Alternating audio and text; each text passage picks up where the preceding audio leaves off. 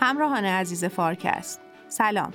امروز دوشنبه 25 بهمن ماه 1400 من امینه محمودزاده میزبان شما در قسمت ششم فارکست اقتصادی و مالی در استودیوی دانشگاه هستم. حامی این پادکست شرکت مشاور مدیریت رهنمانه و ما ازشون متشکریم. موضوع قسمت ششم ما ارزش آفرینی شرکت های پلتفرمیه.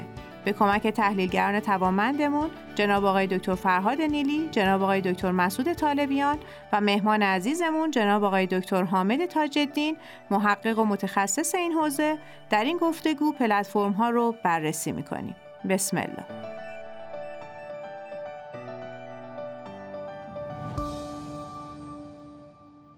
پلتفرم چیه و چه ویژگیهایی داره؟ پلتفرم‌های دیجیتال چی و چیکار می‌کنن؟ اندازه این کسب و کارا چقدره؟ تو دنیا چقدر نقش دارن؟ چشم انداز پیش روی این شرکت ها چیه؟ سوار موجی شدن که خیز برداشته و به زودی میخوابه یا پیشقراولی از روند آتی کسب و کارا تو دنیان؟ بزرگ شدن پلتفرما از چی نشأت گرفته؟ دارن سهم از بازار شرکت های مرسوم رو می‌گیرن یا بازار رو بزرگ می‌کنن؟ دو بال پلتفرم و دیجیتالی شدن چی به یه شرکت میده که از شرکت های مرسوم متمایزش می‌کنه؟ آیا همه پلتفرما دیجیتالی هن؟ نقش ماده زدایی در توسعه این کسب و کارا چیه؟ در ایران هم اقتصاد پلتفرمی داریم؟ پلتفرما در ایران تو چه وضعیتی قرار دارن؟ دکتر مسعود این روزا وقتی راجع به فضای کسب و کار میشنوم یه کلمه جدیدی دائم تکرار میشه پلتفرم اقتصاد پلتفرمی میشه راجع بهش برامون توضیح بدین من اولا سلام و عرض ارادت و ادب دارم خدمت شنوندگان محترم و همینطور شما خانم دکتر. ببینید پلتفرم در واقع کاری که انجام میده وصل کردن دو سمت یا بعضی وقتا بیش از دو سمت از بازار هستش. مثلا تاکسی های اینترنتی که ما تو ایران حالا تپسی و اسنپ رو داریم حالا برندهای دیگری هم ممکنه بودن و بعضا موفق نشدند این در واقع کارش چی هستش؟ ما توی جامعه یه سری آدم داریم که می‌خوان از یه نقطه به نقطه دیگه برن مسافرن. می‌خوان از تجریش برن میدون آزادی.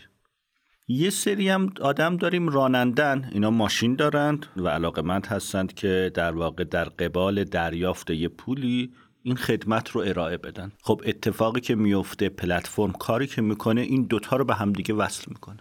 و از وصل کردن این دوتا به هم برای خودش در واقع می‌تونه یه سودی ایجاد بکنه. این مفهومی هست که ما از پلتفرم داریم. حالا علاوه بر تاکسی اینترنتی خدمات دیگری رو هم می‌تونیم تو همین فضا فکر بکنیم. مثلا نظافت خانه. دوباره یه دی هستن از خانواده ها که علاقه مندن در قبال پرداخت مبلغی کسی بیاد تو نظافت خونه بهشون کمک بکنه. یه دی هم هستن که در قبال دریافت مبلغی اوکی که برن و نظافت بکنن. پلتفرم این دو سمت رو به همدیگه میرسونه و البته از رسوندن این دو سمت به همدیگه خودش هم یه دریافتی داره. مثال دیگه یه دی یه جنسی رو دارن حالا دست دوم یا خریدند استفاده هم ممکنه نکردن و می‌خوان بفروشن. یه دی دیگه هم هستن که می‌خوان این جنس رو بخرند. پلتفرم کاری که می‌کنه این دوتا رو به هم دیگه میرسونه. این مفهوم پلتفرمه که به این مفهوم خیلی هم چیز جدید و نوعی نیستش.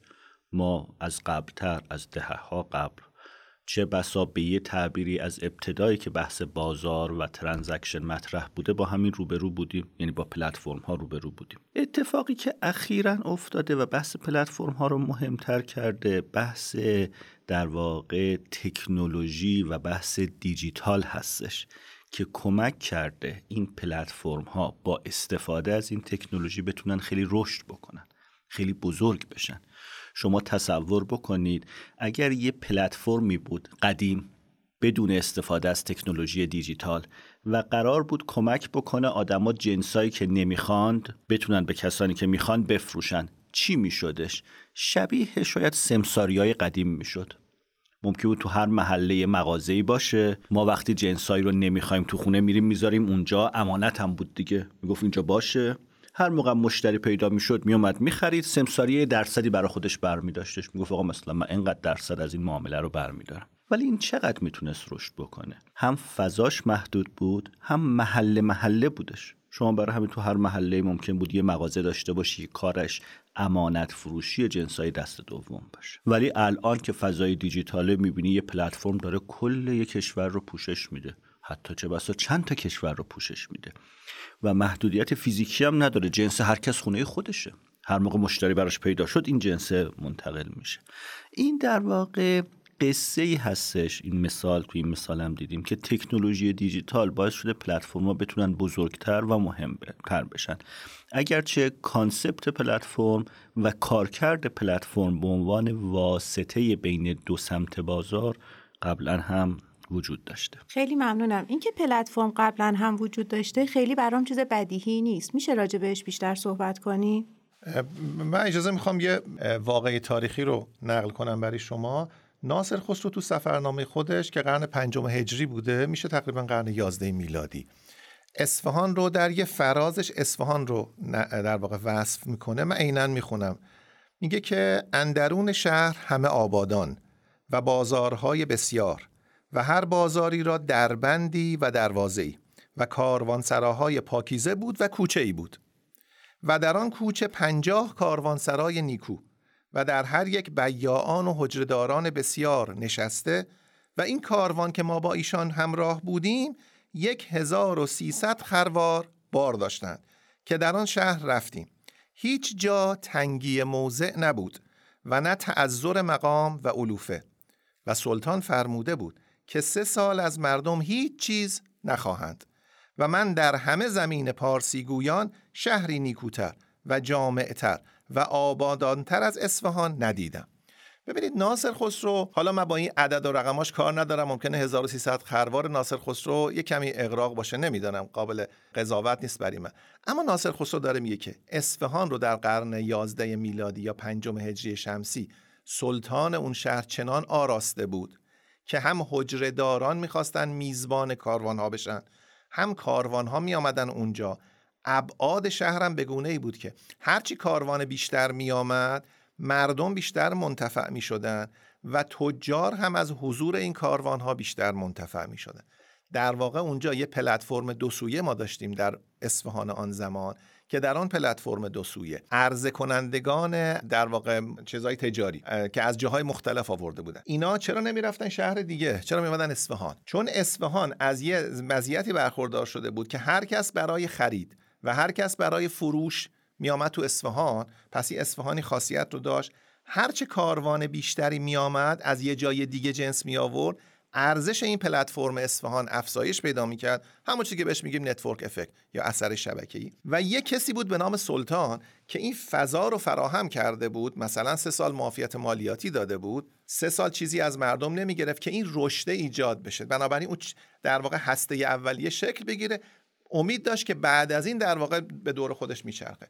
مشابه همین ماجرا رو نقل می‌کنن قرن دوازده میلادی در شمال فرانسه که دوک آن زمان یه ترید فر یه نمایش، نمایشگاه تجاری ترتیب می‌داد هر ساله.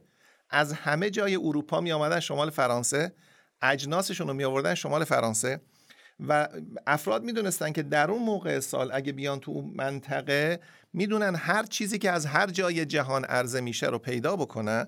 و اونم یه کامیشن فی می‌گرفت در واقع یه کمیسیون می‌گرفت از بابت این و جالب بعد از چند سال به این نتیجه رسید که بیا خطوط اعتباری برای اینا فراهم کنه. همه می آمدن پول نقد لازم برای خرید هرچی که می‌خواستن نداشتن. انقدر معتبر بودن یا افراد معتبر رو بهشون اجازه می‌داد که بدهکار بشن و بتوانن متناسب آنچه که می‌خوان بگیرن بعدا به استناد وسیقه که او دوک می‌داد پرداخت کنن. پس مفهوم پلتفرم. بر اساس چیزی که مسعود فرمود در واقع از قدیم وجود داشته. حداقل ما میشه هشت قرن بریم عقب بگیم قرن 11 یا 12 میلادی چنین مفهومی وجود داشته. اون مفهوم چی بوده؟ اینکه شما یه سامانه ای درست می‌کنید. که این سامانه در واقع همه آن کسانی که بازیگران بازار هستند تو سامانه گرده هم میان یک ارزشی رو خلق می‌کنن. ارزش چیه؟ شما هر جنسی که میخوایی اونجا هست هر جنسی هم می‌خوای بفروشی خریدار بالقوهش اونجا هست. این میشه ارزش. این ارزشه با اضافه شدن افراد افزایش پیدا می‌کنه. هم خریداران جدید بدانن آن موسم سال بیان اصفهان یا برن شمال فرانسه.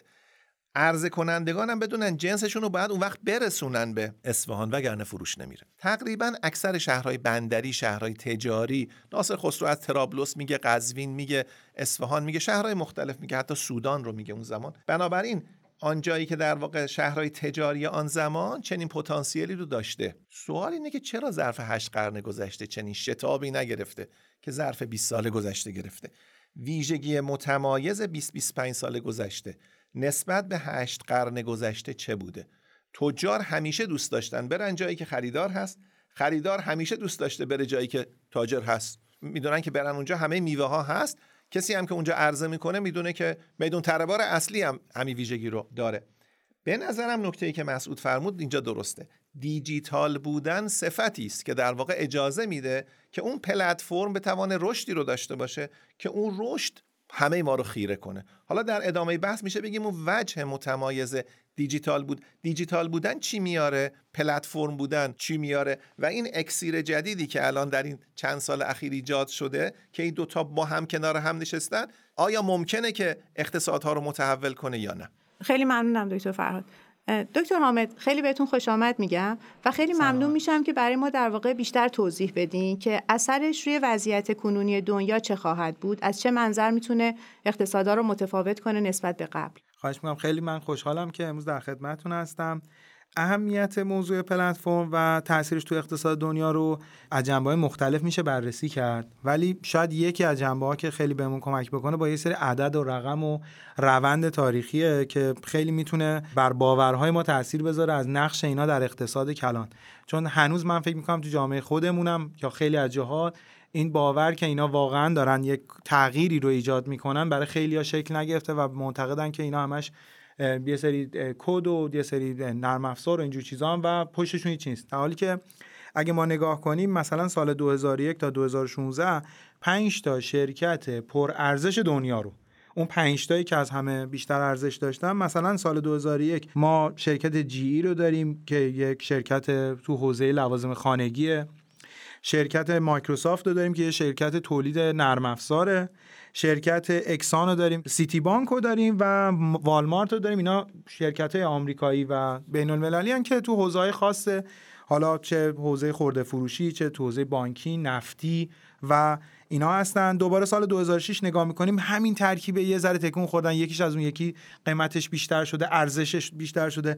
و اگر ما مثلا اون روز می‌خواستیم تصمیم بگیریم به عنوان سرمایه گذار سهام چه شرکتی رو بخریم قطعا می‌گفتیم خب این 5 تا بهترین های دنیا و اگر شما به 2016 نگاه کنید هیچ کدوم از شرکت هایی که نه یه پا توی حوزه اقتصاد دیجیتال و مرتبط با پلتفرم نداشتن دیگه توی اون پنج تا اول نیستن. یعنی ما سال 2016 شرکت اپل رو داریم که یه پا تو حوزه اقتصاد پلتفرمی داره. البته ما به اپل به طور خاص میگیم مدل هایبرید که حالا بعدا صحبتشو می‌کنیم. گروه گوگل و آلفابت رو داریم که باز دوباره پلتفرم های زیادی رو داره. یه دونش که بزرگترینش search engine شه. یه دونه دیگه گروه یوتیوبه که معادلش همون آپارات خودمونه و چیزهای دیگه از این دست داره. باز مایکروسافت که تو حوزه پلتفرم وارد شده تو حوزه کنسول وارد شده اسکایپ رو گرفته اون طرف Xbox 360 رو گرفته و پلتفرمی شده. آمازون رو داریم که اصلا تو این لیست نبود و الان وارد شده و فیسبوک رو داریم که به اون لیست برترین های از نظر ارزش قرار گرفته. یعنی سال 2001 هیچ خیلی از اینا نبودن به غیر از مایکروسافت ولی الان اومدن و تونستن عمل کردی بهتر از اونایی که تو حوزه نفت و گاز و پتروشیمی و بانک و این قولهای دنیا بودن وارد شدن.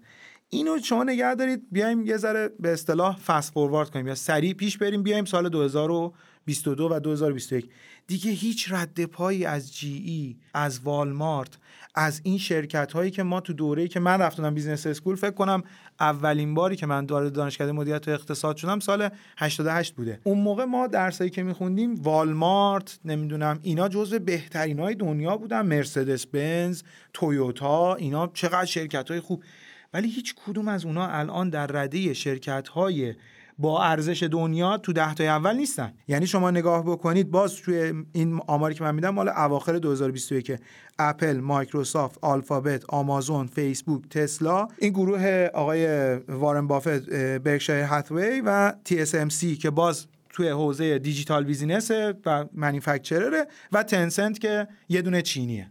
یعنی یه دونه باز از کشور چین اومده توی این ده تای پر ارزش دنیا از فضای اقتصاد پلتفرمی اومده. دیگه شرکت های کشتیرانیش جاده سازیش نمی‌دونم نفتیش و اینا نیومدن. خب این یه تغییره دیگه. شما نگاه کنید ببینید چطور شده انگار بازیه و زمین بازیه عوض شده. اگر ما می‌خوایم بریم تو اون گروه ده تای برتر بشینیم دیگه داشتن نفت و سکوی نفتی و نمی‌دونم داشتن بانک و اینا ارزشی نداره. تنسنت میاد به عنوان یه پلتفرم چینی میاد تو اونجا در باز می‌کنه میگه حالا قبلا همه آمریکایی بودن من چینی هم هستم من پلتفرمم. این یهو نشون میده که تغییر روندی رو ما در دنیا داریم نگاه می‌کنیم و مشاهده می‌کنیم که مال همین دو دهه اخیره. و این مناسبات ساز و کار کسب و کارها و کسب و کارهای موفق داره تکون می‌خوره. یعنی اگر اون موقع ما کیس که توی دانشکده مدیریت و اقتصادیات می‌دادیم همشون مال این شرکت های خودروسازی و نمی‌دونم نفتی و بانکی و اینا بودن الان باید کنار اونا پلتفرمی ها رو هم به عنوان نمونه های موفق درس بدیم وگرنه از این رونده جا میمونیم. باید بگیم آقا فیسبوک چیکار کرد؟ گوگل چیکار کرد؟ اوبر چیکار کرد؟ اینا جزو کسایی که موفق حساب میشن. حالا حتی اوبر و اینا هم توی این چند تای موفق ده تای برتر دنیا نیستن. و من باز یه چیز دیگه ای بگم برای اینکه اهمیت اینا درک بکنید. ببینید کشورهای کمی هن که از نظر میزان GDP برابری بکنن با ارزش market cap اینا. یعنی انقدر اینا سازه های موفق اقتصادی شدن که وقتی شما می‌خوای بررسیشون کنی باید با کشورها از نظر جی دی پی بررسیشون کنی. چون تونستن عمل کردی بسیار موفقتر از شرکت های حوزه حالا ما به طور خاص میگیم سنتی. نه اینی که اونا تکنولوژی ندارن نه. مدلشون کسب و کارشون بر اساس مدلی که مسعود گفتش نیست. یعنی بر اساس طراحی یک پلتفرم وصل کننده و خلق ارزش از طریق اون کار طراحی اون بازاره نیستن که خب ما به اونا میگیم سنتی. و این تفاوته باعث میشه که اهمیت اینا برای همه دنیا زیاد باشه. صحبتی که حامد کرد من رو هم به یه خاطره کوتاهی برد ذکر بکنم. منم وقتی سال 80 MBA رو تو ایران در واقع شروع کردم همه کتاب های ما مخصوصا تو فضای استراتژی تو فضای operation تو فضای organization case ش چی بود؟ والمارت.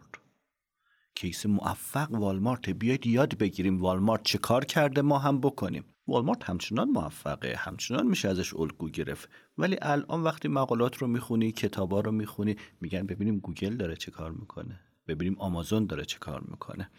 یا من خاطرم هست بازم اگر برگردیم به فضایی که من مثلا تازه آمریکا رفته بودم آمازون اون موقع کتاب میفروختش.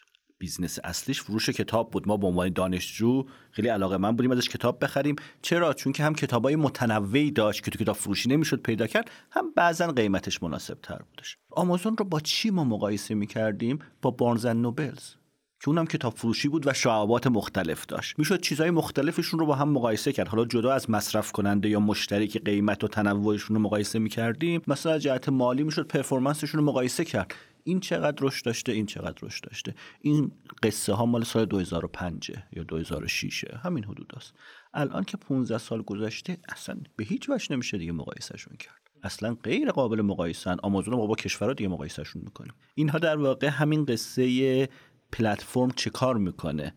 جدا از اینکه آمازون اصلا از قصه کتاب فروشی جدا شد و کتاب فروشی شد یه چیز فرعی از یه business بزرگتری در واقع پلتفرم کاری می‌کنه که دقیقا اون فضای سنتی که البته با سابقه تر بود با اسم و رسم تر بود اصلا کلا این نسبتشون نسبت تقریبا بینهایت به یک میشه. من اگه اجازه بدین یه مثال بزنم از چیزی که مسعود گفت. ببینید یه وقتی که ما فوتبال بازی می‌کنیم مثلا ما میگیم داریم فوتبال بازی می‌کنیم و شما بیاین فوتبال ما رو نگاه کنین. شما میگین فوتبال ما داریم فوتبال بازی می‌کنیم. اما گل کوچیک داریم بازی می‌کنیم. شما میگید آقا این گل کوچیک که بازی می‌کنی بیا ببرمت یه جا. این خیلی بهتر بازی می‌کنیم ما برای فوتسال. ما رو شروع می‌کنیم فوتسال بازی می‌کنیم گل می‌زنیم دروازه‌بان همه کار رو انجام میدیم. یه کسی دست ما رو می‌گیره برای زمین چمن. میگه با فوتبال می‌خوای بازی کنی بیا تو زمین چمن بازی کن. ببینید والمارت که در واقع best practice shopping بوده best practice مدیریت بوده best practice طراحی سازمان بوده.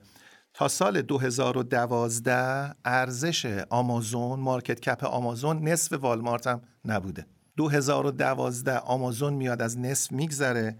2015 والمارت رو پشت سر میگذرانه. الان آمازون market cap چهار برابر والمارت. پس ما نمیگیم که یک در واقع یک کسی outperform کرده best practice دنیا رو outperform کرده زمین بازی رو عوض کرده. یعنی بهترین بازیکن فوتسال. حالا وقتی میره زمین چمن لزوما بهترین بازیکن زمین چمن نیست. چون زمین چمن بزرگ شده. یا مقایسه در واقع market cap شرکت ها با GDP کشورها نشون میده زمین بازی عوض شده. ببینید تلقی متعارف textbook ی ما در اقتصاد کلان چیه؟ ما یه global economy داریم که تشکیل شده از 180 خورده ای کشور. همه چیز دیگه تو مقیاس کشورهاست. فکر می‌کنیم تو مقیاس کشورها این سر کلاس ما درس میدیم؟ میگه مثلا پالیسی میکینگ به خاطر این مهمه که تو قلمرو کشور تعریف میشه. چیزی وسط نداریم. الان یه سری شرکت درست شدن که اینا نه رئیس جمهور دارن نه پارلمان دارن نه قوه قضاییه دارن نه هیچ کدام از چیز شرکتن. اما بذارید من چند تا رقم خدمتشون بگم دیگه. الان market cap اپل دو یک دهم تریلیون دلاره. یعنی 100 میلیارد دلار بالاتر از GDP ایتالیا. خب مایکروسافت یک و نه دهمه 100 تا بالاتر از GDP برزیل. آمازون یک و هفت دهم تریلیون دلاره 100 تا بالاتر از GDP کره 300 تا بالاتر از GDP استرالیا. یعنی ما الان درسته market cap شرکت ها با GDP کشورها قابل مقایسه نیست مقایسه سیب و پرتقال اما این GDP کشورها حاصل میلیاردها تراکنشه که داره انجام می‌گیره. میلیون ها نفر ده ها میلیون نفر در یک اقتصادی مثل برزیل بالاخره ده ها میلیون نفر دارن کار می‌کنن با سرمایه‌ای که طی صدها سال انباشت شده که دارن این GDP رو خلق می‌کنن. در این شرکت صحبت چند هزار نفر دیگه. این چند هزار نفر دارن کار می‌کنن. بذارید از یه معیار دیگه از یه مقیاس دیگه از یه لنز دیگه استفاده کنم. یه زمانی توی آمریکا کشاورزی یکی از بزرگترین خطوط تولید خلق ارزش بود. شما کتاب خوشه های خشمک وقتی نگاه می‌کنی دهه سی میلادی وقتی پنبهزارهای کلرادو دچار مشکل میشه همه میرن کجا؟ میرن کالیفرنیا که پرتغال بچینن. یعنی در واقع قصه ای نبوده که خط تولید عوض بشه. قصه ای بوده که این نوع کشاورزی در واقع بازده خوبی نداره. همه بریم اونجا که اون نوع دیگر کشاورزی رو استفاده کنیم. پنسیلوانیا و کالیفرنیا و مراکز در واقع کشاورزی آمریکا مرکز خلق ارزش بودن. دهه 60 دیترویت شد مرکز خلق ارزش به خاطر خودروسازی. الان دیترویت شهر مردگانه. اصلا دیگه خودروسازی وجود نداره. تمام شد رفت توی کره رفت توی ژاپن. بعد آمد هالیوود در واقع entertainment توی کمپانی های هالیوود شکل می‌گیره. الان سیلیکون ولیه. در واقع سیلیکون ولی بزرگترین در واقع نبض اقتصاد جهان چون داره اونجا داره ثروت خلق میشه. و توجه کنی این ثروتی است که نمیشه تملیکش کرد. نمیشه چپاولش کرد نمیشه تسخیرش کرد.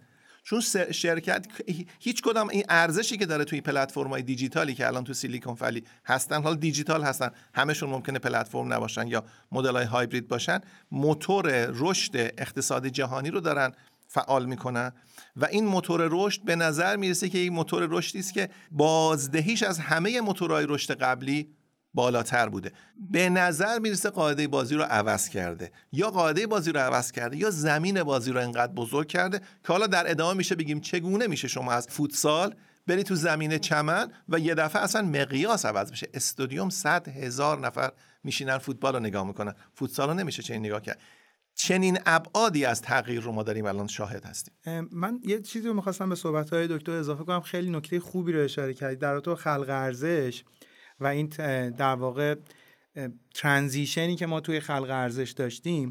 باید مثلا ما الان نگاه بکنیم به طور خاص آقای دکتر راجع به بحث سرگرمی entertainment یه sector بزرگه که همه دنیا هم درگیرشن.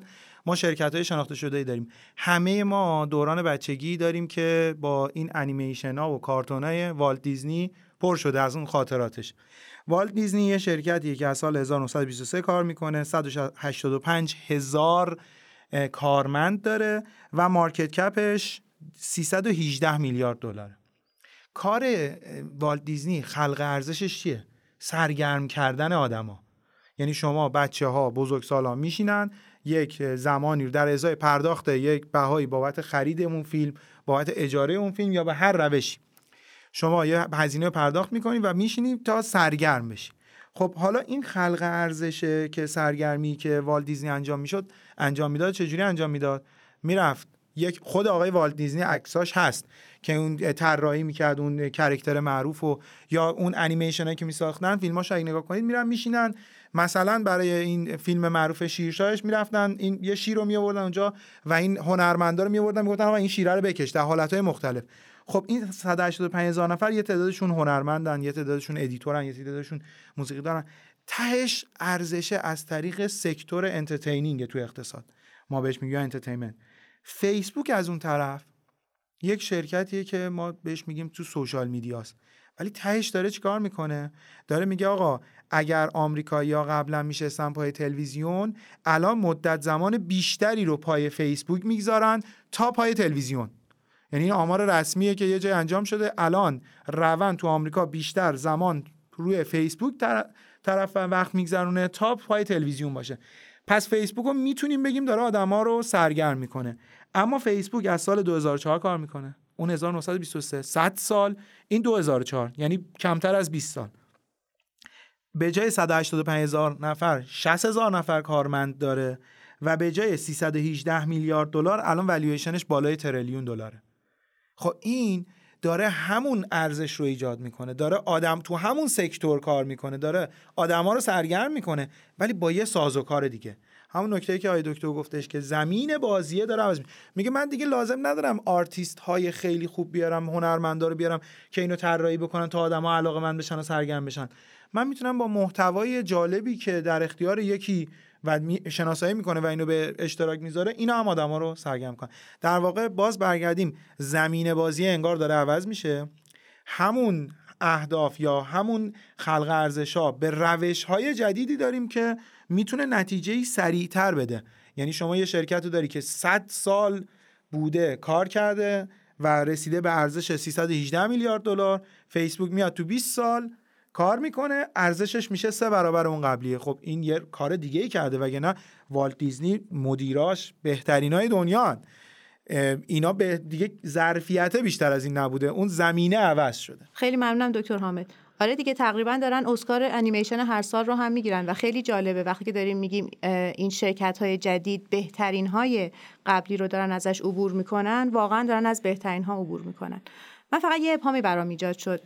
بیشتر یا در واقع قالب مثال هایی که شما و دوستان تا اینجا زدید در مورد شرکت های آمریکایی بود و اهمیتش کامل برام جا افتاده. ولی آیا این یه اتفاقیه که در اقتصاد آمریکا داره میفته یا نه؟ یه روند جهانیه و عملا اقتصاد خیلی از کشورها درگیر این مسئله شده و تحت تاثیر معرفی پلتفرما قرار گرفته. نه قطعا محدود به آمریکا نیست. ما نمونه های موفق اینایی که ما گفتیم بهترین های دنیا از نظر ارزش. ولی خیلی نمونه های دیگه هم داریم که تو یا تو همین سطح دارن کار می‌کنن یا نمونه های موفق کشورهای خودشون خب به اندازه حد و اندازه اقتصاد خودشون رشد کردن. مثلا شما نگاه کنید الان ما گروه تنسنت چین رو مثال زدیم. از اون علی بابا یه گروه دیگه است که خب به شدت تو دنیا شناخته شده است. حجم تراکنش های زیادی رو داره. از اون طرف تو مالزی مثلا یه گروهی داریم به اسم گوجک که اینها هم یه اکوسیستم دارن اکوسیستم چندین پلتفرم یکی توزیع لوجستیک یکی توزیع دلیوری یکی توزیع پرداخت. تو کشور خودمون الان نگاه بکنیم نمونه های موفقی شکل گرفتن که باز از نظر ارزش بازار و از نظر تغییری که تو اقتصاد ایجاد کردن چشمگیره و نمونه هاشو می‌دونیم. حالا مسعود چند تاشو گفتش ولی همه هم می‌دونیم دیجی کالا هستش نمی‌دونم اسنپ هست تپسی هست آچاره هست اون یکی هست. نمونه های موفق ایرانی داریم. تو برزیل باز نمونه های موفقی داریم. اسم مثلا ما یه نمونه اونجا داریم به اسم تراک پد که کارشون تو حوزه به طور خاص logistic first mile ه. یعنی بار توناژ بالا رو جابجا می‌کنن به مدل پلتفرمی و شناخته شدن. خود گروه مرسدس بنز روی اینا پول گذاشته یعنی جزو سهامداراشونه. باز دوباره از همین گروه لوجستیکی تو چین من می‌شناسم اسمشون هست Full Truck Alliance حالا اسم انگلیسیشون اسم چینیشون یه ذره سختتر تلفظش. اینا هم 6 میلیارد دلار والویشنشونه یعنی یه زمانی جزو 20 تا یونیکورنای اول دنیا بودن. تو همین کشورهای حوزه خلیج فارس ما کریمو داریم که نمونه همین اسنپ ماست که این شرکت اوبر آمریکایی وقتی رفتش تو این حوزه خلیج فارس دیگه دوباره از اول شروع نکرد. اینا رو اکوایرش کرد و فعالیتش رو گسترش داد. پس محدود به یه اقتصاد نیستش و اقتصادهای همه دنیا رفتن به این سمت که نمونه موفق رو بتونن برای اقتصاد خودشون شکل بدن و هم کشور ما هم کشور همسایه هم داریم. من اجازه بدین نکته ای که حامد گفت از یه منظر دیگه ای در واقع سوال شما رو پاسخ بدم. به نظرم خیلی مهمه که ببینیم از کجا شروع شده این موج. ولی یه نکته اینه که آیا این موج اجتناب ناپذیر بوده یا یه حرکت استثنایی بوده؟ مثلا در فرض بفرمایید که در آمریکا مثلا سیلیکون ولی شروع شده. ببینید موج ماده زدایی دیماتریالیزیشن به نظر می‌رسه که یک در واقع محدودیت یا در واقع یک روندی است که دیر یا زود همه جهان رو خواهد گرفت. ببینید این رشد اقتصادی که داره ادامه پیدا می‌کنه صرفا بر اساس ماده قابل دوام نیست یا حداقل کند خواهد شد. اقتصاد دیجیتال داره میگه که با ماده زدایی میشه ظرفیت جدیدی اضافه کرد به رفاه بشر و این ظرفیت جدید محدودیت ملکول ها و اتم های این جهان رو نداره. میره ما رو وارد عالم بیتوبایت ها می‌کنه. تو عالم بیتوبایت ها شما خودتون دارین در واقع ظرفیت خلق می‌کنید. بنابراین این با این انگاره من متخصصش نیستم که بگم در واقع این انگاره چقدر معتبره. فقط می‌تونم بگم از ادبیات رشد اقتصادی که در واقع شما وقتی وارد این فضا بشین توی فضای دیگه وارد میشین که اون فضا به نظر می‌رسه که می‌توانید بخشی از رفاه رو برای بشر فراهم کنید رفاهی که واقعا الان دیگه ناخواسته وارد زندگی ما شده. یعنی در عصر کرونا اگر نبود این قابلیت در واقع بیتو بایت ها ما توی فضای مادی هر نوع کاری باید با مواجهه مستقیم فیزیکی صورت می‌گرفت. می‌دونید نرخ ابتلا چقدر می‌رفت بالا؟ دنیای بیتو بایت ها به ما امکان رو داده که ماده جا به جا بشه انسان ها همدیگر رو نبینن. بنابراین فاصله گذاری اجتماعی اتفاق افتاد چرخ اقتصاد متوقف نشد به خاطری که ما رفتیم تو فضای دیجیتال. ارزمینه که اون نکته پلتفرم های دیجیتال پلتفرمش یک انتخاب بوده منشأش چی بوده؟ قابل بحثه. دیجیتال بودنش اجتناب ناپذیره و یک چیزی است که در واقع محدودیتی است که ما دیر یا زود تو اقتصادهای مختلف باش مواجه خواهیم شد و ما در ایران خوشبختانه پذیرنده خیلی خوبی بودیم از این موج و اینو تبدیل کردیم به فرصت بزرگ خلق ارزش و ای بسا ظرفیت بزرگ رشد اقتصادی ما در آینده هم از همین منظر در واقع باشه. بنابراین شروع از کجا بوده مهمه به خاطر تحلیل تاریخ. آینده چه خواهد بود به نظر می‌رسه همه همه کره زمین؟ اینی که فرمودید چه فرقی می‌کنه با اثر رشد تکنولوژی؟ آیا همونه؟ یا متفاوته. چون بالاخره ما اثر رشد تکنولوژی رو پیش از این هم شاید نزدیک 200 ساله که داریم تو دنیا می‌بینیم. و نرخ رشدی که می‌بینیم اصلا با این قابل مقایسه نیست. یعنی ارقامی که فرمودید و سالهایی که اشاره کردن چه دکتر حامد چه دکتر مسعود که هر کدوم این شرکت ها داشتن بزرگ می‌شدن هیچ ربطی به حتی به رشد کشورها در همین 200 سال اخیر که پدیده رشد خیلی جدی اتفاق افتاده نداره. تکنولوژیش متفاوته یا چیزی ورای تکنولوژی داره اتفاق میفته آره ببینید شما وقتی دارین پشت اتومبیل دارین رانندگی می‌کنید در واقع ماشین شما اگه چهار سیلندره چهار تا پیستون داره کار می‌کنه تا ماشین شما کار کنه دیگه. پیستون های مختلفی داره این وضعیت ما رو فراهم می‌کنه. یه پیستون اینه که یه چیزی به نام corporate sector درست شده یه مفهوم جدیدی به نام corporate که داره کار می‌کنه همینجا هم که فرمودید قدمتش هم خیلی زیاده. داریم ازش استفاده می‌کنیم. اما corporate هایی که خودرو می ساختن محصول کشاورزی تولید می‌کردن با همین دنیا با همین دنیای غیر دیجیتال هم corporate ها داشتن شرکت ها داشتن کار خودشون رو می‌کردن. اونا الان این تغییر ناشی از این نیست که در بستر corporate شکل گرفته چون corporate قبلا هم بود. رشد اقتصادی هم حدود مثلا 200 سال سابقه داره دیگه. از انقلاب صنعتی رشد اقتصادی در واقع موتورش روشن شده. پیستون دوم داره کار می‌کنه. 1970 تقریبا خورد به محدودیت های منابع طبیعی. موتور رشد نوکلاسیک یک کمی سرعتش کند شد. موتور رشد درونزا روشن شد. اقتصاد ایده ها آمد. جهان همچنان جهان ملکول ها بود. جهان اتم ها بود. اما چشمه فیاض ایده پردازی بشر می‌گفت که میشه از همین مواد میشه با بهرهوری بیشتری استفاده کرد. هنوز و پیستون داره کار می‌کنه. اقتصاد دیجیتال که قدمتش شاید 25 سال 20 سال بیشتر نیست پیستون چهارم سیلند چهارم ماست داره در واقع کار می‌کنه که میگه شما می‌توانید همه ظرفیت های جهان مادی رو داشته باشید. اما این ممکنه رشد ساستینبل و قابل دوام زیادی به شما نده یا اگر هم بده ظرفیتش محدود باشه؟ و شما باید برین به یه عرصه جد... نه که باید برین شما می توانید برین به یه عرصه جدیدی و تو عرصه جدیدی رشد رو تجربه کنید. توجه کنید. رفاه بشر ظرف مثلا 50 سال گذشته بخشیش ناشی از این بوده که موتور رشد اقتصادی مبتنی بر ماده و فراوری ماده در شرق آسیا داشته کار می‌کرده. آلودگی ها اونجا بوده. نیروی کار با استاندارد در واقع با دستمزد بسیار پایین داشته اونجا از استفاده می شده منوفکچرینگ دنیا داره اونجا داشته تولید می شده با آلودگی خیلی زیاد. با استانداردهای محیط کار خیلی پایین و همه عالم ازش منتفع می شده به خاطر اثر سرریزی که داشته. الان بحث های تغییر اقلیم مقررات بازار کار و وصل شدن چین به WTO همه اینا داره میگه اینم دیگه از این بعد ممکنه به این اندازه نباشه. چیزی که در ادبیات بانک جهانی و صندوق بین‌المللی پول بهش میگن rebalancing. Rebalancing اولا یعنی همین که چین هم از این به بعد خدمات هم تولید کنه انقدر manufacturing تولید نکنه آلودگی کمتر داشته باشه. بنابراین ما در واقع در دنیا داشتیم از یک جرم بزرگی استفاده می کردیم که این جرم بزرگ رفاه ما مبتنی بر یه جرم زیادی بود که این جرم داشت تو شرق آسیا تولید می شد دیماتریالیزیشن اینه که رفاه شما می‌توانه همش جرم دار نباشه ادبیاتی است که بهش ویتلس اکانومی هم میگن ادبیات اقتصاد بدون وزن.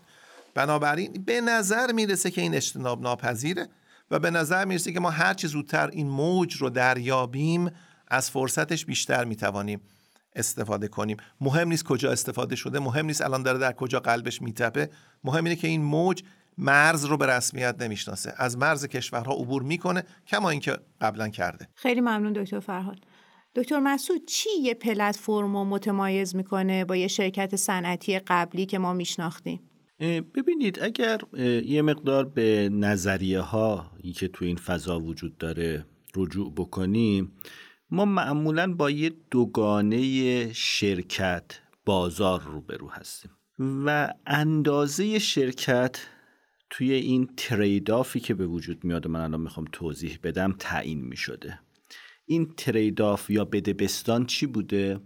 از یه طرف وقتی هر چقدر شرکت شما بزرگتر میشه مدیریتش پیچیده تر میشه هزینه ارگانایز کردن، سازماندهی کردن، کنترل کردن، نظارت کردن و مدیریت کردن بیشتر میشه. برای همین ممکنه شما یه شرکت نسبتا کوچیک رو دارید خیلی کارا مدیریت می‌کنید و خیلی موفق ولی وقتی این شرکت بزرگ میشه هم اندازش هم تنوعی که پیدا می‌کنه دیگه نمی‌تونی خوب مدیریتش بکنی این پس هزینه بزرگ شدن شرکته. اگر شرکت شما خیلی کوچیک باشه چه هزینه ای داره؟ خیلی متکی خواهی بود بر مبادلات توی بازار و هزینه مبادله باید پرداخت بکنی. ها یعنی مجبوری به جای اینکه توی شرکت تو خود شرکت کار رو انجام نمیدی باید توی بازار با ساپلایرت یا با هر عنصر دیگری توی بازار مبادله داشته باشی و هزینه مبادله داری. بنابراین اندازه شرکت رو در واقع مقایسه هزینه مبادله توی بازار و هزینه مدیریت داخل سازمان تعیین می‌کرده همیشه. اینها در واقع مشخص می‌کردن که اندازه شرکت چقدر باشه.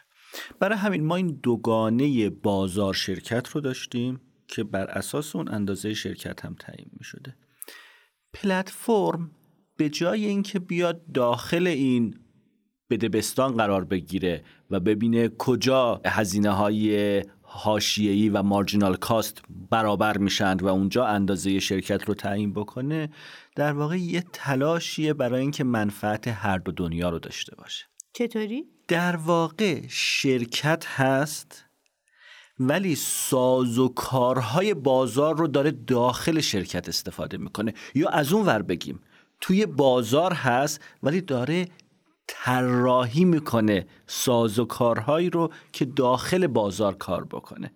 یعنی شما در واقع یک تلاشی دارید که هم بازار رو از منافعش استفاده بکنی. بازار منافع اصلیش چیه؟ یه ذره راجبش فکر بکنیم. بازار منافع اصلیش ساز و کارهاییه که هزینهش رو لازم نیست من بدم. توی بازار وجود داره و مثلا مشخص می‌کنه بهترین چیه. مشخص می‌کنه قیمت تبادل چقدر باشه. اینا منافعی که بازار داره. منافع شرکت چیه؟ منافع شرکت مثلا این می‌تونه باشه که من می‌تونم یه مقدار برنامه ریزی انجام بدم. می‌تونم در واقع منابعم رو در واقع همسو بکنم.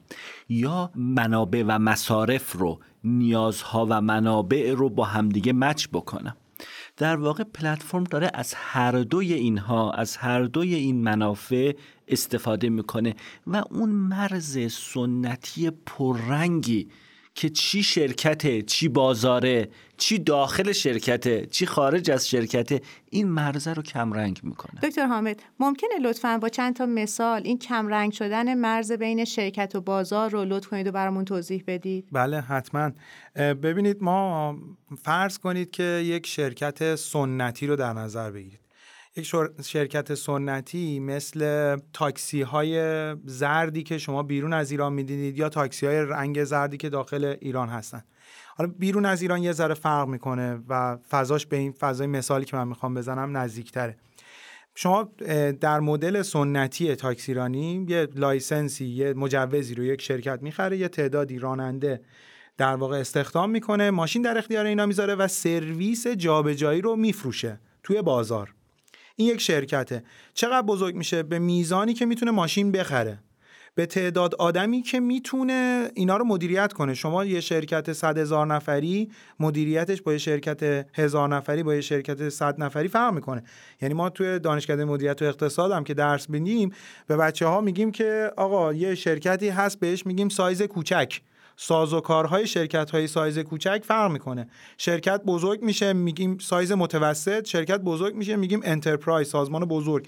حالا سازمان های بزرگ سازوکارهای خودشون دارن پس اگر برگردیم به صحبت این که این شرکته که اگر با مدل سنتی می‌خواد سرویس جابجایی بده درگیر این سازوکارهای شرکتداری و سازماندهی که مسعود می‌گفت مدیر اونجا درگیرش هست هست. یعنی مدیر باید بیاد برنامه بده مدیر باید به سهامدارا بگه امسال می‌خوایم چه درصد به ماشین ها اضافه کنیم؟ چقدر منابع داریم که ماشین ها رو اضافه کنیم؟ چقدر توان مدیریتیمون پاسخگوی این میزان پرسنل هست و غیره.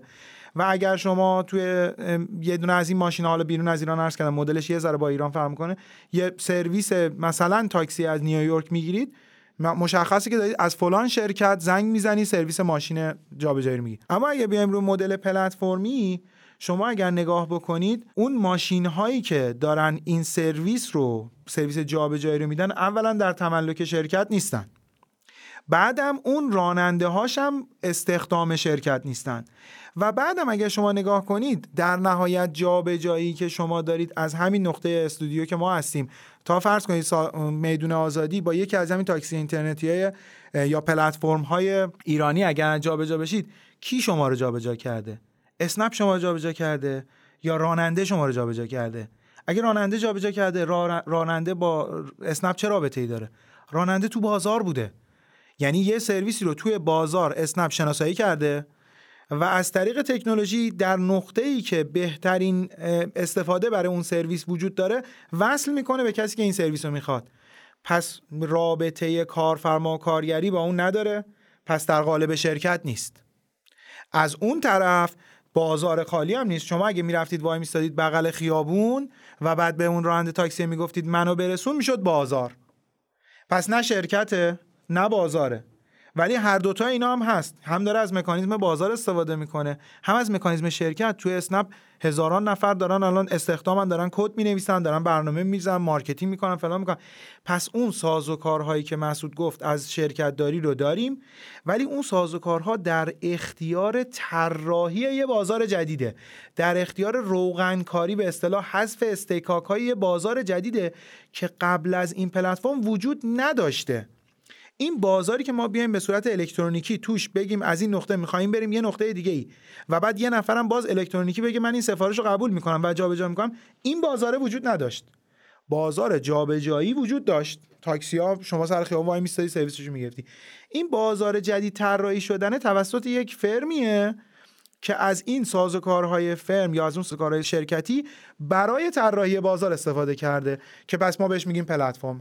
در واقع داره منفعت هر دو نوع سازوکار رو استفاده می‌کنه. خیلی ممنون متشکرم. من تو این مثالی که شما دارید می‌زنید یه چیزی رو دارم می‌بینم و اونم اینه که به نظر می‌رسه انگار خود بازار داره بزرگ میشه. یعنی یه تفاوتی که شاید بشه درک کرد نسبت به قبل اینی که قبلا اگه یه شرکتی متولد می‌شد سهم از شرکت مشابه خودش رو داشت می‌گرفت. ولی مثلا تو مثالی که شما دارید در مورد خدمات حمل و نقل می‌زنین به نظرم می‌رسه که انگار بازار داره بزرگ میشه. دکتر فرهاد واقعا همینطوریه؟ ببینید طبیعت این چیزی که در واقع این مدل جدید به نظرم همینه. چرا؟ من بر اساس همین در واقع مثالی که حامد زد اینو عرض می‌کنم. ببینید وقتی که شما این پلتفرم را میفته برای خدمات درون شهری حالا اسنپ تپسی یا هر چیزی دیگه که در واقع با این مدل داره کار می‌کنه یا مثل کریم که ایشون مثال زدن تو کشورهای خلیج فارس کار می‌کرد. ببینید قصهش چیه؟ قصهش اینه که شما می‌خواید از نقطه الف برید به نقطه ب. در در واقع مثالی که ایشون گفتن ما قبلا یا باید می‌رفتیم کنار خیابون تاکسی می‌گرفتیم یا باید به زنگ می‌زدیم به آژانس محل می‌گفتیم که ما می‌خوایم بریم. این دو مدل سنتی موجود در واقع نسل یکشی بود که تاکسی می‌گرفتیم نسل دوشی بود که از آژانس استفاده می‌کردیم. تو نسل سه ما روی موبایل خودمون سفارش میدیم. در واقع مقصد رو مشخص می‌کنیم. مبدا هم که قبلا ثبت شده. چه اتفاقی میفته راننده هایی که اطراف هستن این پیشنهاد بهشون میشه که حالا یه مسافر می‌خواد جابجا بشه. راننده ها میپذیرن یا نمیپذیرن که این سرویس رو بدن و یکی از اون راننده ها رو ما انتخاب می‌کنیم. قیمت اعلام میشه. قیمت رو میپذیریم. عملا معامله دیگه تمام شد. راننده میاد و سرویس داده میشه. ببینید اینجا اون اثر شبکه‌ای به میزان بالایی وجود داره. اثر شبکه‌ای چیه؟ یه خدمتی وجود داره. خدمت جابجا شدن در سطح شهره که برای من ارزش داره. من می‌خوام در در کوتاهترین زمان با حداقل زمان انتظار با بهترین کیفیت سرویس از نقطه الف برم به نقطه ب ارزش برای من. راننده می‌خواد که در هر زمانی که هست متناسب با زمانی که اختصاص میده به اندازه کافی مسافر براش باشه. نقطه آغاز مسافر بعدی با نقطه پایان مسافر قبلی حداقل فاصله جغرافیایی حداقل زمان رو داشته باشه. چون پرت دیگه اون بقیه زمانش. بنابراین ارزش برای اونم هست. اون شرکت تاکسیرانیار هم که تاکسی های نارنجی قدیم ما رو یا تاکسی های زرد رو فراهم می‌کرد اونم می‌خواد از این استفاده کنه دیگه. حالا 10 درصد 15 درصد 20 درصد بستگی به انصافش و بستگی به توافقش از این معامله ما در واقع یه چیزی هم آید اون بشه. خب همین سه تا بازیگر رو الان ما در نظر بگیریم. از مدل سنتی کنار خیابون ایستادن یا تلفن کردن به آژانس محل بیاریمش روی پلتفرم چه اتفاقی میفته روی پلتفرم همه این سرویس ها برقرار میشه. اما هرچه تعداد استفاده کنندگان از این پلتفرم یعنی سفارش هایی که روی موبایل داده میشه روی اون ابزار هوشمند داده میشه بیشتر باشه جاذبه این پلتفرم برای اون راننده های بالقوه ای که تصمیم می‌خوان بگیرن بپیوندن یا نپیوندن بیشتر میشه. یه سری راننده که تو شبکه هستن. راننده های تو شبکه هرچی سفارش ما بیشتر باشه پرت اونا کمتره. پس با پیوستن افراد جدید از سیستم سنتی یا از یه پلتفرم دیگه. به این پلتفرم ارزشش برای راننده بیشتر میشه. در این حال با وجود راننده هرچی راننده در اطراف من بیشتر باشه ارزش برای من بیشتر میشه. زمان انتظار من کمتر میشه. پس پلتفرم یه بازی برد برد رو شکل میده بین من مسافر و بین راننده که ما بدون که نیاز باشه همدیگر رو بشناسیم بدون که نیاز باشه زمانی رو صرف جستجوی همدیگه بکنیم بدون که نیاز داشته باشه خاطرمون نگران باشه که این فرد کی بود چی بود. قیافش مشکوک به نظر می‌رسید یا هر چی دیگه. پلتفرمی رو برای ما شناسایی کرده. ما راننده رو می‌شناسیم مشخصات اتومبیلش رو می‌شناسیم. شخص سالسی همه اینا رو ضبط و ثبت کرده و ما این کار رو انجام میدیم. این اثر شبکه‌ایه. یعنی ارزش روی پلتفرم با اضافه شدن متقاضی یا اضافه شدن عرضه کننده که اینجا میشه راننده افزایش پیدا می‌کنه برای همه. یعنی من مسافر خیالم راحته که هر زمانی که من درخواست بدم به اندازه کافی راننده هست. ممکنه من منتظر باشم. اما این حداقل زمان انتظاری است که در این نقطه از شهر من دارم. من رفتم این نقطه دوردستی. خب باید منتظر باشم. اما سیستم انگیزه میده به اون راننده که بیاد منو برداره. پس این میشه در واقع اثر شبکه‌ایه این ناشی از ماهیت پلتفرمه که اینو ایجاد کرده. حالا وقتی این پلتفرمه بیا روی یک ابزار دیجیتال در واقع با استفاده از پلتفرم های دیجیتال این رو بده اولا تمام سوابق ضبط میشه. بنابراین location من رو نیاز نیاز هر بار بدم. location من معلومه. حتی من تمام location های خودم و دفتر کارم خونم همه رو می‌تونم بدم. برای راننده قابل رؤیت اطلاعات قبلی ذخیره میشه. اما اینا مهم نیست. مهمترین چیزی که وجود داره اینه که اولا سیستم مقیاس پذیره در واقع با هزینه بسیار کمی افراد می‌تونن به سیستم بپیوندن. یعنی مقیاس می‌تونه بزرگ بشه بدون اینکه ما بخوایم براش هزینه زیادی بکنیم. همینطور که حامد جان گفت در واقع شما اینکه یه راننده تصمیم بگیره بپیونده لازم نیست مقررات استخدامی خیلی مفصلی اون شرکت تاکسیرانی داشته باشه که اتومبیل باید خریداری بشه راننده باید استخدام بشه. بیمه و همه چیزاش باید فراهم بشه تا هزار تا تاکسی بشه هزار یه تاکسی. ما از یه ظرفیت سیال کشسانی در عرض کل شهر می‌تونیم استفاده کنیم. همه کسانی که دوست دارن شغل اول یا شغل دومشون سرویس دهی به عنوان راننده باشه روی پلتفرم دیجیتال. با انعطاف خودشون. یه کسی اصلا ساعت هشت شب میاد خونه استراحت کرده یازده شب تازه می‌خواد بره بیرون رانندگی شب خوابش نمی‌بره. این پلتفرم اجازه اینو میده. بنابراین بازار مقیاس پذیر میشه scalable میشه scale up میشه در واقع بازار. مقیاس بازار در واقع افزایش پیدا می‌کنه. بنابراین کیکه داره بزرگ میشه. ما فکر می‌کنیم کیکه با مولکول و اتم بزرگ میشه. نه کیک اقتصاد یه ظرفیت بزرگ شدن با مولکول و اتم داره که اون ظرفیت خیلی زیاد نیست. چون تعداد مولکول و اتم های روی کره زمین محدوده. زیادم نمیشه. یه دونش هم اضافه نمیشه. قانون بقای ماده میگه زیاد نمیشه. اما روی پلتفرم از ظرفیت پرت یا اسلک اینا داره استفاده میشه. بنابراین راحت این دیله صورت می‌گیره بنابراین مقیاس پذیر میشه. برای افراد شخصی سازی میشه. سرویسی که من می‌گیرم جای منو می‌دونه. بعدا می‌توانه هوشمند سازی بشه که هنوز در ایران حداقل به این ظرفیت نرسیدیم که این کار بشه. و یه نکته خیلی بزرگ اینه که در واقع هزینه حاشیه یا مارجینال کاست این کار تقریبا نزدیک صفره. بسیار پایینه. و اینه که باعث میشه مقیاس خیلی راحت به توان بزرگ بشه. رمز اون رشد نمایی که در بعضی از ادبیات بهش اشاره شده که ما وارد عصر نمایی شدیم. مثلا کتابی به این نام وجود داره دیگه. عصر نمایی همینه که ما وارد عصری شدیم که هرچی بزرگتریم ظرفیت بزرگ شدنمون بیشتر میشه. البته این ملاحظات ریگولاتوری داره که باید اشاره, اشاره کنیم. ملاحظات رقابت بازار داره که فکر کنم دیگه حوصله بحث امروزمون نیست که واردش بشیم. اما بله وقتی این دوتا کنار هم جمع میشن پلتفرم با اثر شبکه‌ای. دیجیتال با اون خاصیت در واقع زیرو مارجینال کاستش کنار هم جمع میشن اکسیری ایجاد می‌کنن که به نظر می‌رسه معجزه قرن 21 روی نکته که دکتر فرهاد فرمودن در مورد ظرفیت سیال ببینید در واقع اگرم ارتباطش بدیم به همون بحث شرکت مرز پررنگی بین داخل و خارج شرکت دیگه وجود نداره. گویی که در واقع شرکت داره از منابعی استفاده می‌کنه که الزاما مالکیتشون رو نداره منابع خودش نیستن.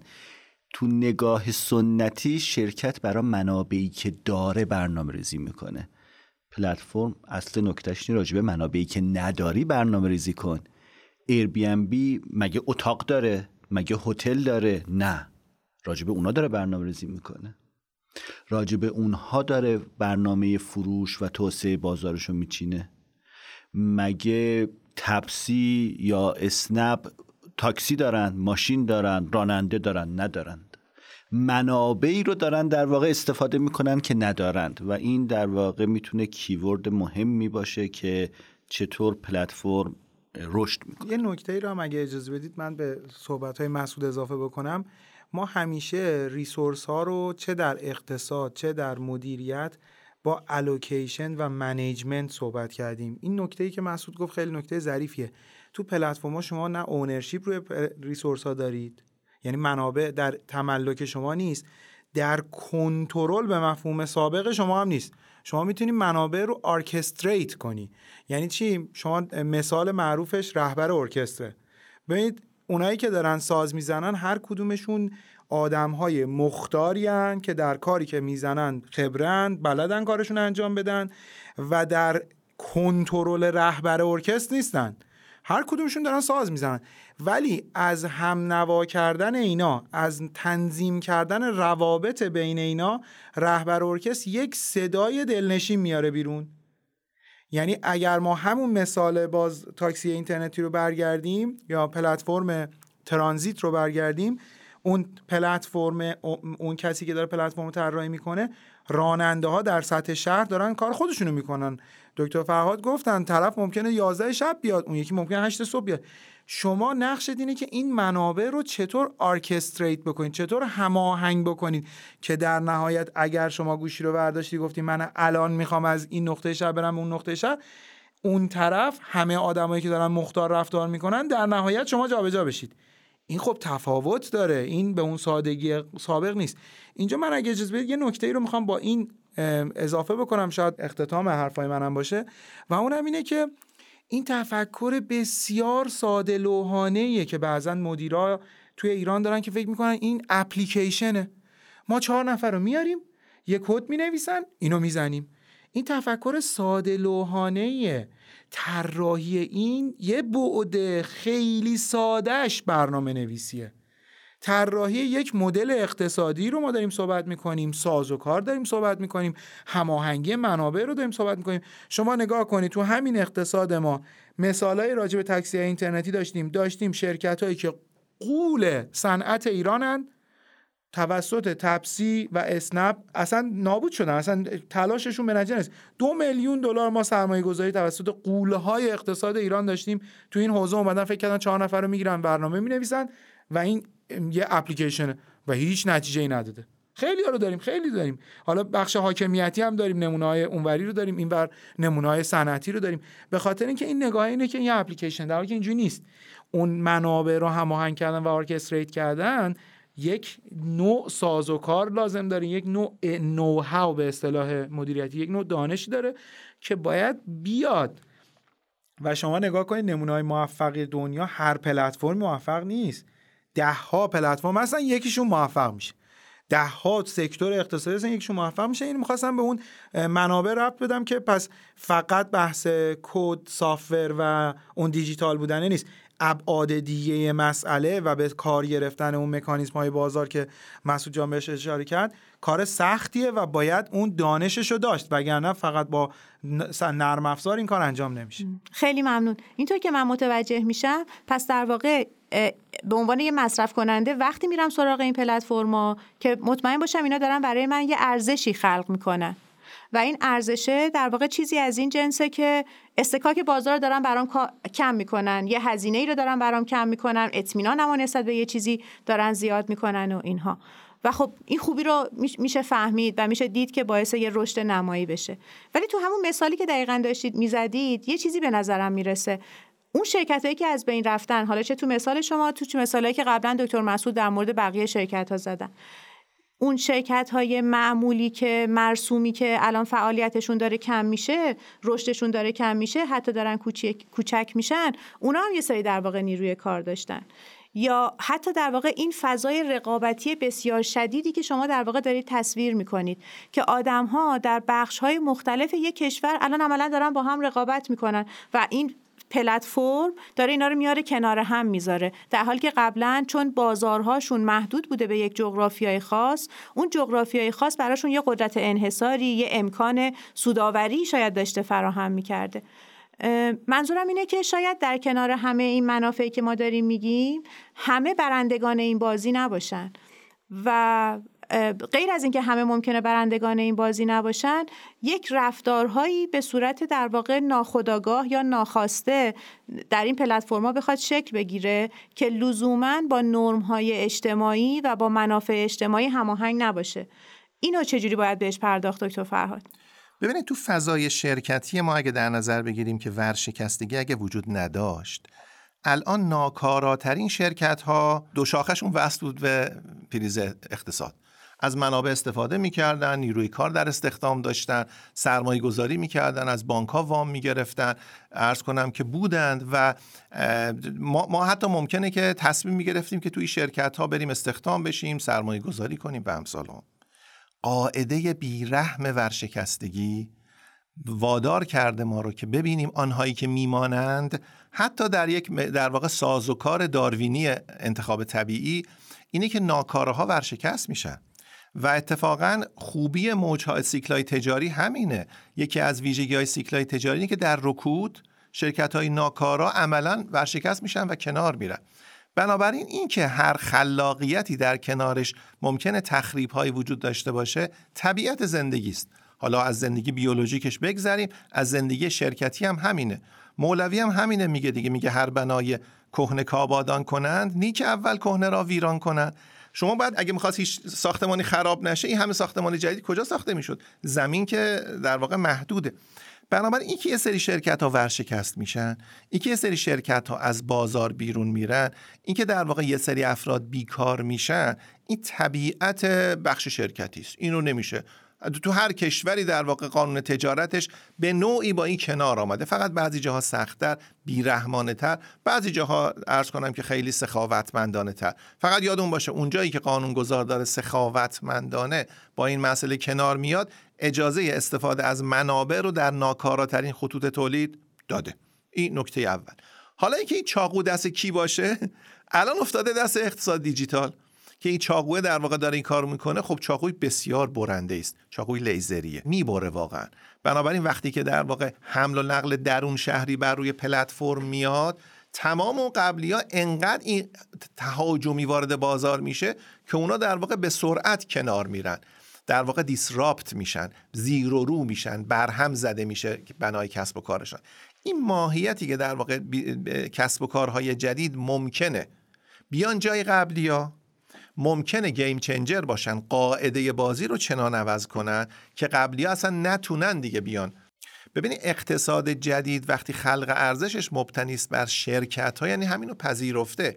انسان ها هستن شرکتشون منحل میشه میان استخدام شرکت جدید میشن توی فاصله هم شش ماه بهشان بیمه بیکاری فرصت میده که این کار رو عرض کنم انجام بدن.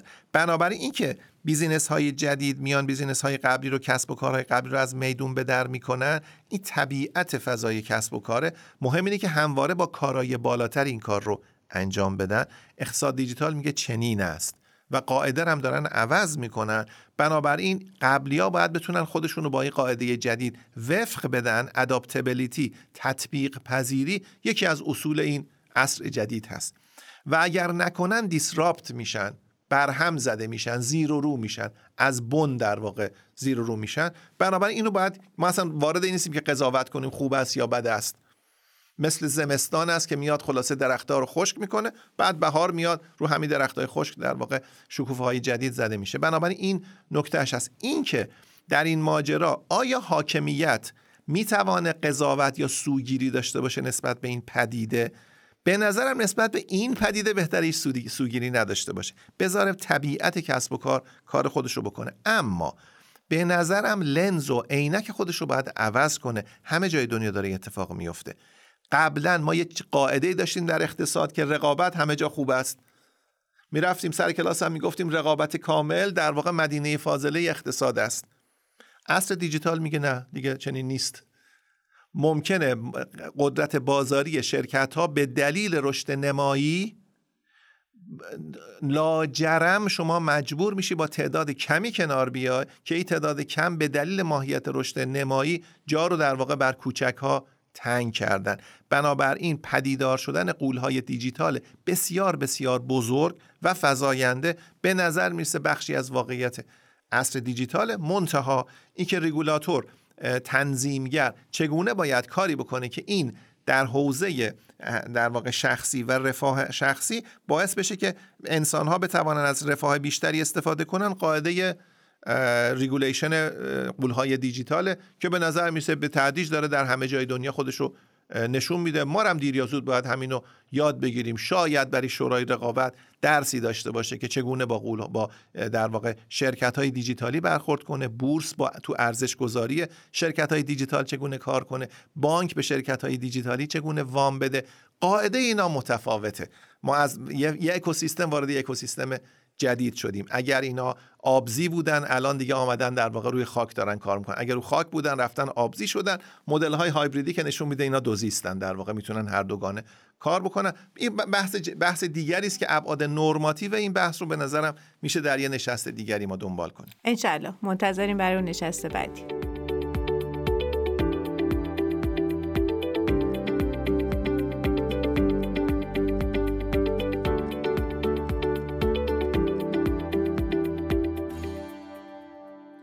اگه بخوام مباحث این جلسه رو جمع کنم باید بگم پلتفرم کسب و کاریه که از طریق مرتبط کردن عرضه کننده ها و تقاضا کننده ها خلق ارزش می‌کنه. عرضه کننده ها و متقاضیانی که لزوما خودش مالکشون نیست. مهمترین نقشش همین مرتبط کردن و متصل کردنه. به تعبیر مولوی ما برای وصل کردن آمدیم. به این معنی پلتفرما از خیلی قبل در اقتصاد فعال بودن. مثالاش بازارهای بزرگ، شهرها، بندرها و موقعیتهایی که تقاضا کننده ها و عرضه کننده ها می‌دونستن که می‌تونن اونجا همدیگر رو به راحتی پیدا کنن و این حضور می‌تونه مبادله رو حسابی براشون آسون کنه. از این قرار مشتری پلتفرما هم عرضه کننده ها هم تقاضا کننده ها. با این حال پلتفرم فقط بازار یا یه مکانیزم نیست چون خودش هم داره تولید می‌کنه یه موجود دوگانه است یه شرکت بازار تعبیری که شاید تصویر اولیه ما از اقتصاد رو به هم بریزه تصویری که توش فکر می‌کردیم مرز مشخصی بین شرکت ها، تقاضا کننده ها و بازارا کشیده شده پلتفرما در همه جای دنیا حضور دارن. الان بزرگترین شرکت های دنیا یه پایه پلتفرمی دارن. این شرکت ها به سرعت دارن رشد می‌کنن و نه فقط در جغرافیای یک کشور که در ابعاد بین المللی هم گسترش زیادی پیدا کردن. در حیطه های متنوعی هم وارد شدن. حمل و نقل، سرگرمی، مبادله، مالی و حتی انرژی. اثر شبکه‌ای خیلی به پلتفرما کمک می‌کنه. اضافه شدن یه مشتری جدید پلتفرما رو با ارزشتر می‌کنه. هم به خاطر خود اون مشتری که عرضه و تقاضا و ارزش پلتفرم رو بالا می‌بره و هم به خاطر استفاده بیشتر از محصولات مکملی که معمولا در یه پلتفرم معرفی میشن. در مجموع به نظر می‌رسه که پلتفرما دارن کیک اقتصاد بزرگ می‌کنن.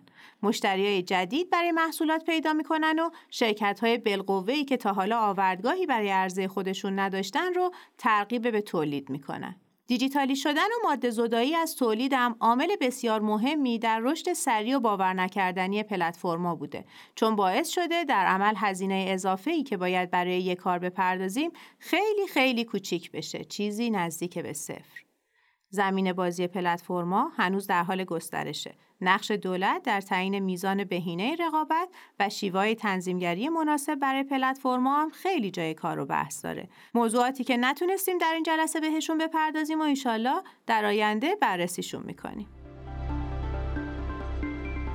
امیدوارم مجموعه گفتگوهایی که تا اینجا داشتیم در کنار این جنبندی تصویری از وضعیت شرکت های پلتفرمی رو براتون ساخته باشه. از شرکت مشاور مدیریت رهنمان بابت حمایتشون برای تهیه این قسمت تشکر می‌کنم. برای دنبال کردن فارکست اقتصادی و مالی می‌تونید به پلتفرمایی مثل Castbox، Apple Podcast، Google Podcast، YouTube، Instagram و همه پادگیرهای دیگه رجوع کنید. متن این قسمت در سایت رهنمان موجوده و نسخه اولیه متن توسط فارساوا پیاده سازی شده. من امینه محمودزاده از همراهیتون متشکرم و تقاضا می‌کنم هفته آینده هم ما رو بشنوید. امیدوارم هفته خوبی داشته باشید و شما رو به خدای مهربون میسپارم.